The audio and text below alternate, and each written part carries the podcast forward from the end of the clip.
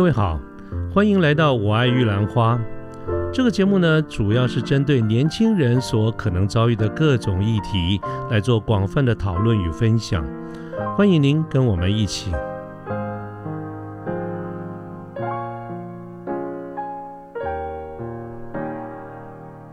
主持人呢，还有提到一个产业，嗯哼，产业这件事情，因为我们今天这个节目分类在产业里面嘛，是是。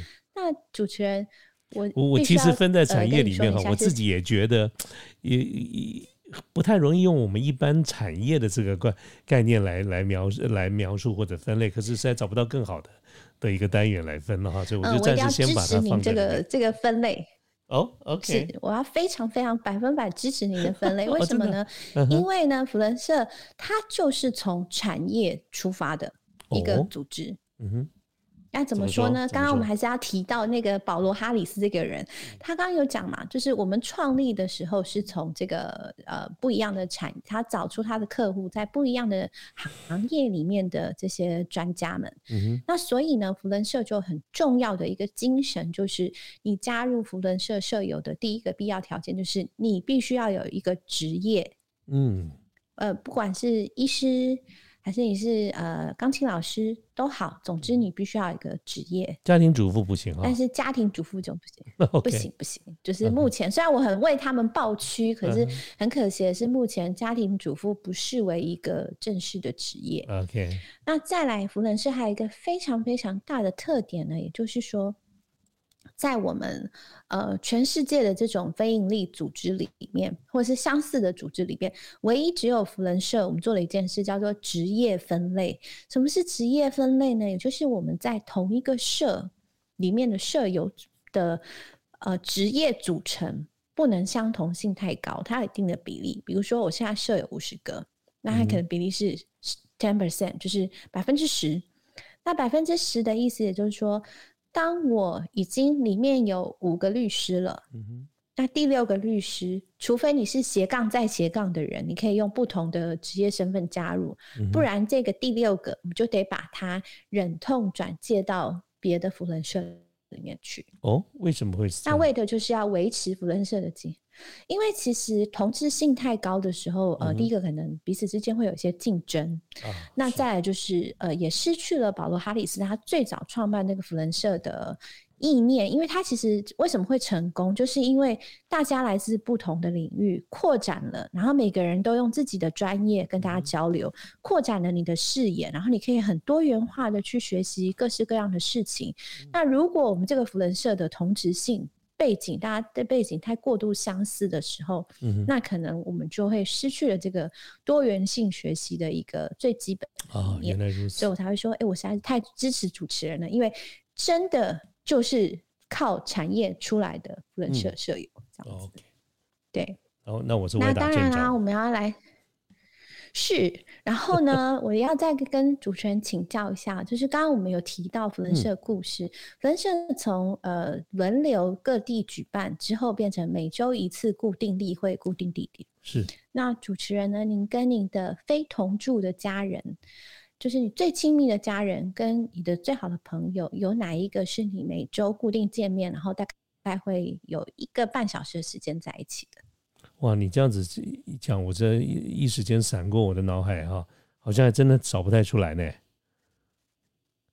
对，所以其实真的是我自己基本上是没有，我跟我最好最好的朋友也没有每周都见面哦，所以大概就真的就只有跟福伦社的舍友，哎，我们会每周一次见面。嗯嗯，那每周一次的见面，这个例会呢，对，比如说对我现在担任社长来讲，就是一个非常非常重要的呃事情。为什么呢？因为这个例会一定是大家来交流嘛。如果他很无聊没去，谁要来？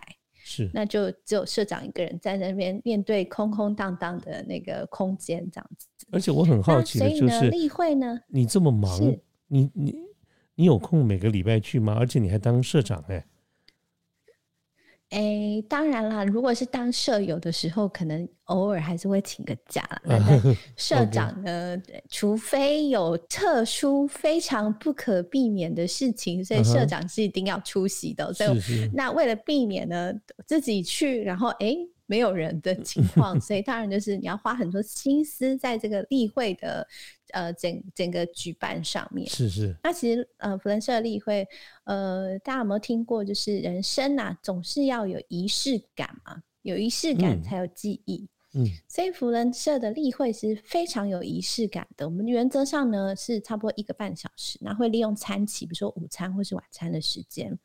那它会有分成上半场跟下半场。上半场呢，就是我刚刚讲的仪式感满满的例会。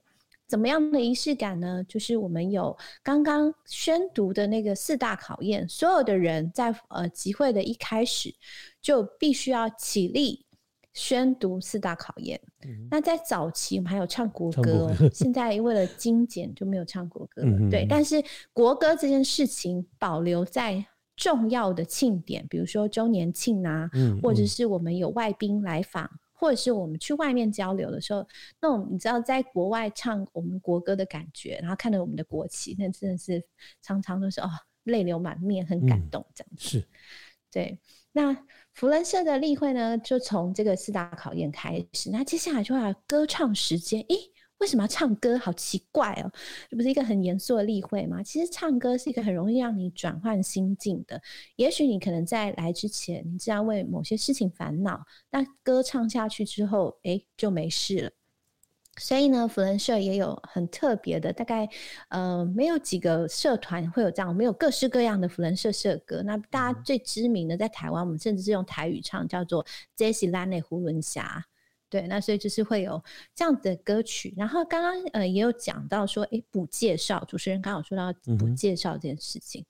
补介绍的话呢，就是我们每一次在呃例会的时候，我们都会介绍。当天的来宾，来宾是非舍友，说可能是舍友的家人，或是我们当天的 speaker 主讲人，那也有可能是想要加入这个社的新朋友。我们都会很开心，很欢迎他，然后会唱名，让所有人就是给他一些欢呼啊，这样子。对，那当然，因为有些时候可能是呃呃来宾比较晚到啊，或者什么，那我们就会做这个刚刚像不介绍的这种。嗯。但是总之一定要介绍他，让所有人都认识他，然后也可以让他感受到，哎，福伦社舍友大家的情谊。那再来呢，是联谊时间，我们可能会做一些小小的活动，增进舍友的感情。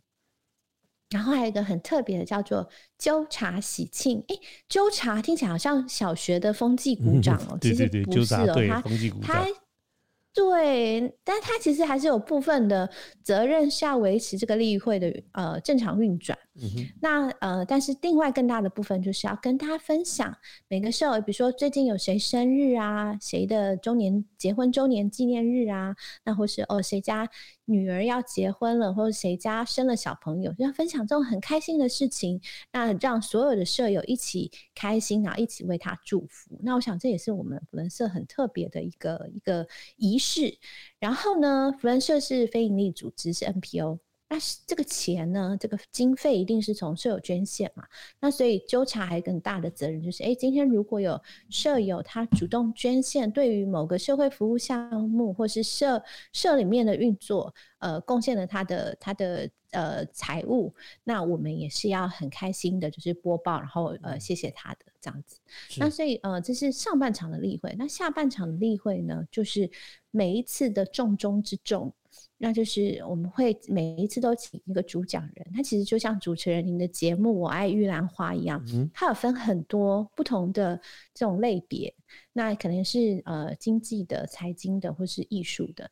那至于怎么安排，那当然就是要看呃听众嘛，听众想听什么，那就是看每一个社，它可能有不同的氛围、不同的呃兴趣，那会做不一样的安排。但是一定是多元化的，所以不会是整年度我们都在讲健康，整年度我们都在讲财经，没有没这样这样子是呃就是没有学习。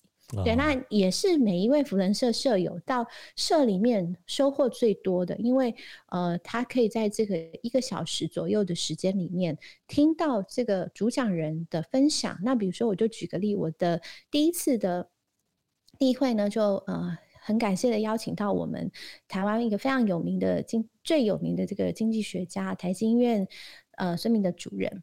那从此以后呢，大家都觉得哇，这个。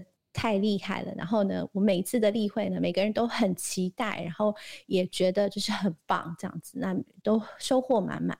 那所以例会呢，就是我们人生里面非常非常重要的一个形式。那再来就是其他的我们的所谓的社会服务，就比如说，呃，我明天早上呢要去帮独居老人们送餐。因为我们有一个习食的服务，然后就是呃会收集一些不好看的蔬果，大家不想买的，但是新鲜可食的，然后我们把它制作成餐点，然后再送去给需要的呃一些弱势的人们，这样子。对，那我想这些就是目前台湾福人社。呃，或者是国际福人里面，就是大家对于福人社的这些基本的一些呃信条啊，还有我们一些中心思想，还有也是呃维持这个福人社的一些重点。那我想说，今天既然来分享了，那也就要跟主持人还有我们的听众们也分享一下，就是我自己加入福人社的这个八年的时间呢。嗯。那当时的因缘际会，其实就是刚刚主持人有提到，我的每一个跳痛都很大，从学历到第一次工作，然后到现在的工作，几乎都是完全不一样、不相干的。那其实最重要还是因为，我现在认为我自己需要承担更多的责任。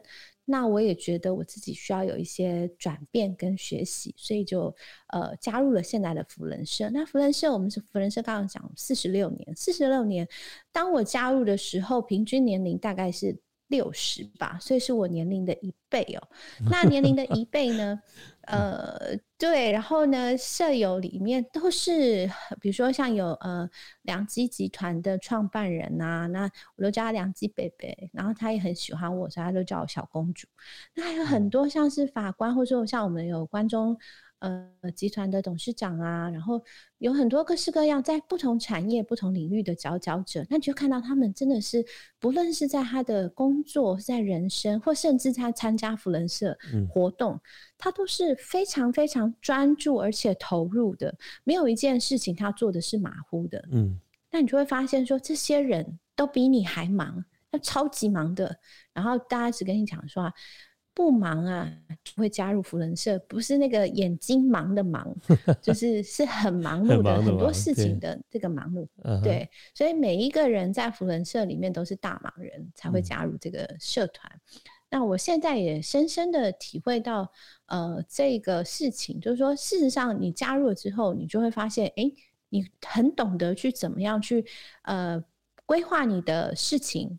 轻重缓急，然后哪些是呃最重要的，要优先处理，必须要花很多心思的。那在有限的时间里面处理无限的事情，我想这是在福人社里面第一个学到的。再来，在这么多专业里面的人，他每天跟你分享一些事情，那你就可以呃学习了很多。那呃，比如说对，那然后对你的人生的视野会有很大很大的拓展。啊，然后你也可以知道说，哦，原来有时候你可能只是关关在你自己的领域里面，但是世界这么大，这么多东西，等到你也开始去接触了之后，反而你自己的领域的。呃，所有的一些学习也都跟专业的。那甚至福人社，它是非常强调家庭伦理的。所以在福人社里面呢，呃，我们常常都是家族，就是大家一起有带带太太、带小孩啊，然后或是带先生一起出来活动的。嗯哼，对。那当然，我们福人社呢，还有一个比较特别的，刚刚也跟就是有介绍呃福人社的历史。那请问主持人，在当时呢，我们也强调人是要要有职业，是佼佼者，然后还是要四十岁以上的。嗯哼。所以在刚开始加入福人社的性别是主持人觉得是男性、女性多元化性别。如果照这照这个时间推演来看的话，我觉得应该在那个时代应该都是男生吧。对，所以最早福人社社友几乎就是全部都是男的。那像我们的社呢，也是在很后面才改革。变成男女混合的社，只有男生有女生。当时呢，这还经历了一番革命，因为呢，资深的舍友就会觉得，女人你就应该待在家里，你为什么要出来抛头露面的呢？然后你很奇怪啊，你为什么要出来？你好怪。然后后来他们才发现，哎，其实真的就是大家在一起的感觉，又是另外一种学习。是。那慢慢演变，当然弗伦社就是也有，还是有很坚持，我就是只收男生的。那相对的也就会有只收女生的这种社，嗯，对。但是我个人还是比较喜欢，既然大家都是成年人了，那就是呃男女混合的社，这样是比较好的，对，比较阴阳调和一点嘛。那。对，比较阴阳调和，然后呃，其实因为福伦社讲的就是多元嘛，那你太性质相近的时候，其实你就失去了这个福伦社的最终最根本的这个意义。也是。那呃，当然就是讲了这么多福伦社的呃过去跟现在，那我们来讲讲看福伦社的未来。那台湾对于我们的福伦社，呃，其实有一个很大的希望哦，因为呃，在某个我们隔壁的国家。他们是禁止这种人民集会的，所以其实福伦社那边并不，并不是很很很多，然后也没有很好的发展。那于是呢，刚好我们台湾在这个场合里面，我们就被视为是一个很正式的国家。所以在未来，我们希望我们的人数可以达到大概四万人，让我们的呃台湾使用的这些语言，还有一些相关的事情，变成是福伦社。官方的语言，包含繁体中文这些的，是我们对福伦社未来的期许。那当然，我们就是未来期许还包含，就是我们刚刚在呃七大焦点领域里面，要投入更多的心力跟资源，那让这个世界呢是有很多温暖的，那不会有人就是呃因为资源的不足，然后可能就是没办法念书啊，那或是呃生活上面没有没有所依这样子，对。这是我大概认识的福伦社。那不晓得主持人有没有什么特呃，就是想要问的呢？有，我有一个问题哈，一直是这个盘绕在心中哈。可能也是因为我不太了解，所以呢，我们常常听到，比如说路易莎是在这个福伦社这边哈，跟大家一起。那我们也常常听到有一些不同的组织，像狮子会啦、青商会啦，甚至于有很多的 EMBA 等等。那么这些。啊，听起来都是大家交流的一些目的哈。那请问啊，这个 Lisa 能不能简单的抓重点的告诉我们说，这几个组织到底有什么一样或不一样的地方呢？是主持人，那呃，其实像比如说青商会啊，顾名思义，它是青哦，就是比呃 junior 的意思，它它的英文也有写 junior。那当然，它的针对的对象当然就是。比较小鲜肉、小可爱这些的，我现在已经是姐姐了，所以只能叫他们小鲜肉。那就是针对这些比较年轻的族群。那至于这些团体的相同相同之处呢？我想很多都是都是从国外来，国外传进台湾的这种非营利组织的社社团法人。那呃，当然他们都有各自的组织章程跟架构。嗯，那福仁社是非常以就是呃。自己社是为一个单位的，然后还有就是我刚刚强调，福伦社最特别的就是我们有强调这个职业跟职业分类。嗯嗯。那青商会就是我刚刚说的，他可能对针对比较年轻的族群，然后给他们一些帮助跟一些交流的平台。狮子会的话呢，其实它是从福伦社分出来的。那为什么会从福伦社分出来呢？也就是当。一个组织它发展到某种规模的时候，它必定是可能会有一些击毙，或者是说哦，让有一些人不能够认同他的一些理念。那这些不能认同的人，他发现在这个既有的组织里面，他没有办法改变的时候，那只好改变自己嘛。于是他就跳出了这个框架，另外再成立了一个这样子的组织，国际性的组织，也就是狮子会。那当时的福伦社呢，面对这样子大规模的呃舍友的出走跟离开，那也还好，在当时呢，大家就是有危机意识，也发现到说，哎，如果福伦社不做一些调整跟改变，那可能很快这个团体就拜拜了。所以在那个之后，福伦社也做了很多的革命啊，还有调整跟改变，那一直还是继续延续到今天。那就我自己个人的想法是说，如果当你呃蛮比较年轻的时候，那你又希望有一个交流的平台，那我们可以去青商会。那如果你的我自己，我想到的是我自己的个人接触过的状况。那如果说你是比较针对于呃台湾本地的，那可能可以加入狮子会。它虽然也是国际性的组织，但是它的有一些呃服务还是或者是它的理念比较接地气。哦那福人社呢，它就又比较有呃比较。多国际性的国际路线，然后它也比较对，然后他也跟我们的这些总社啊，就是国际福人总社这些是非常有相关紧密的这个联系的。那至于 EMBA 呢？EMBA 它其实是一个很有系统在学习的，那它是有时间限制的，比如说可能就是两年、三年就必须要毕业了。嗯哼哼。那它的学习跟福伦社不一样，福伦社的学习比较没有系统，它是从生活中里面学。那 EMBA 就是你必须一定要呃进去这个课程，在课程里面跟呃同学们、老师们一起学习。所以它是一个比较正规的学习系统。是。那我也问过我们社里面的舍友，因为舍友们很多人都有拿一个、两个以上的 EMBA 哦。那我自己本身是没有去念啦。那但是我有问他们，他们是说其实 EMBA 呢，呃，很多的训练福人社也有，但是当然就是可能系统化或是深度或者表达的方式不同啊。但是。对，那它是有一些挑战啊，比如说什么去戈壁啊、干嘛的这些，其实福人社也有很多这种很可怕的挑战哦，比如说要划龙舟，要划龙舟。嗯，对。那呃，EMBA 呢，跟福人社最大的差别还在于。呃，你跟同学们之间的感情常常会因为毕业了以后就逐年下降，然后慢慢就没有联络了。可是跟福人社是不一样，只要你有投入，你有参与，你跟你的舍友，像我们，我刚刚。讲讲呃，提到那个梁基北北，梁基北北就是从创设四十六年到现在。那如果也是跟他差不多同期的人，其实但是他都已经二三十年以上了。那包含我自己从入社到现在，你看八年了。那这种八年的岁月的累积，时间的推移，这个就是呃一个人跟人交流最重要的一个部分。那我想这是我对这几个不同组织的一些看法。OK，谢谢 Louisa 给我们做这么详细的介绍哈，尤其是我后面我讲的常常搞不清楚这几个组织哈。那我讲谢谢，那因为今天时间的这个关系哈，那所以我们今天的节目也逐渐接近尾声。但是呢，在结束之前，我还是想要请 Louisa 再跟我们说明一下，尤其是我对呃 Louisa 你刚才提到的这个四大什么，那个叫四大什么？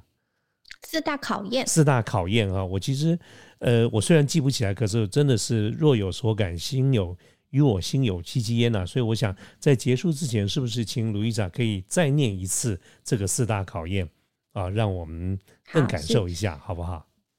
好的，福伦社的四大考验，这也是我给呃所有的人，不论你是福伦社友或不是福伦社友，这应该都是我们的心中最重要的理念，也就是说。我们所想、所说、所做的事，应事先扪心自问：一、是否一切属于真实；二、是否各方得到公平；三、能否促进亲善友谊；四、能否兼顾彼此利益。谢谢。哇，我觉得这四大考验哈，真的是很棒。我就像路易莎刚才谈的，不管我们今天是不是福伦社的舍友。我觉得这四大考验都可以放在我们的心中哈，彼此互勉之啊，所以谢谢 Louisa，到最后还帮我们再做了一次 recap。那诚如刚才所提到，今天时间也差不多逐渐接近了尾声哈，所以我要在这边再一次的代表我自己也代表我们现场所有的听众朋友跟 Louisa 说一声谢谢，在他们百忙之中。啊，能够抽空来跟我们简单的介绍了一下福伦社的一些缘起，它的过去、现在乃至于未来。尤其是我们知道福伦社没有没有闲人呐，所有啊都是盲人，而且盲人在忙的情况下变得更有效率啊，所以这一点要再次感谢卢伊莎，谢谢。啊，那卢伊莎是不是也要跟我们这个呃听众朋友最后 say 个 goodbye？对，那真的就是。是呃，当然，首先呢，我还是要偷偷借用点时间哦。我也非常谢谢我的所有的舍友们哦，因为真的是呃受到非常非常多的照顾，那所以也呃促使我今年愿意就是出来担任社长，服务大家。那也谢谢大家给我的支持。那我相信呢，在嗯所有的听众身边，一定有很多像这样子支持着你的人。那我觉得。我们总是要心怀感谢，然后当然我也很谢谢大家今天花时间来听这一段，然后也谢谢主持人给我这样的机会，可以让我有有呃时间来介绍这个福伦社，谢谢。好，谢谢 Louisa，谢谢。那呃，我们今天的这个节目就到这边，祝各位有一个美好的夜晚啊！大家晚安，拜拜，拜拜。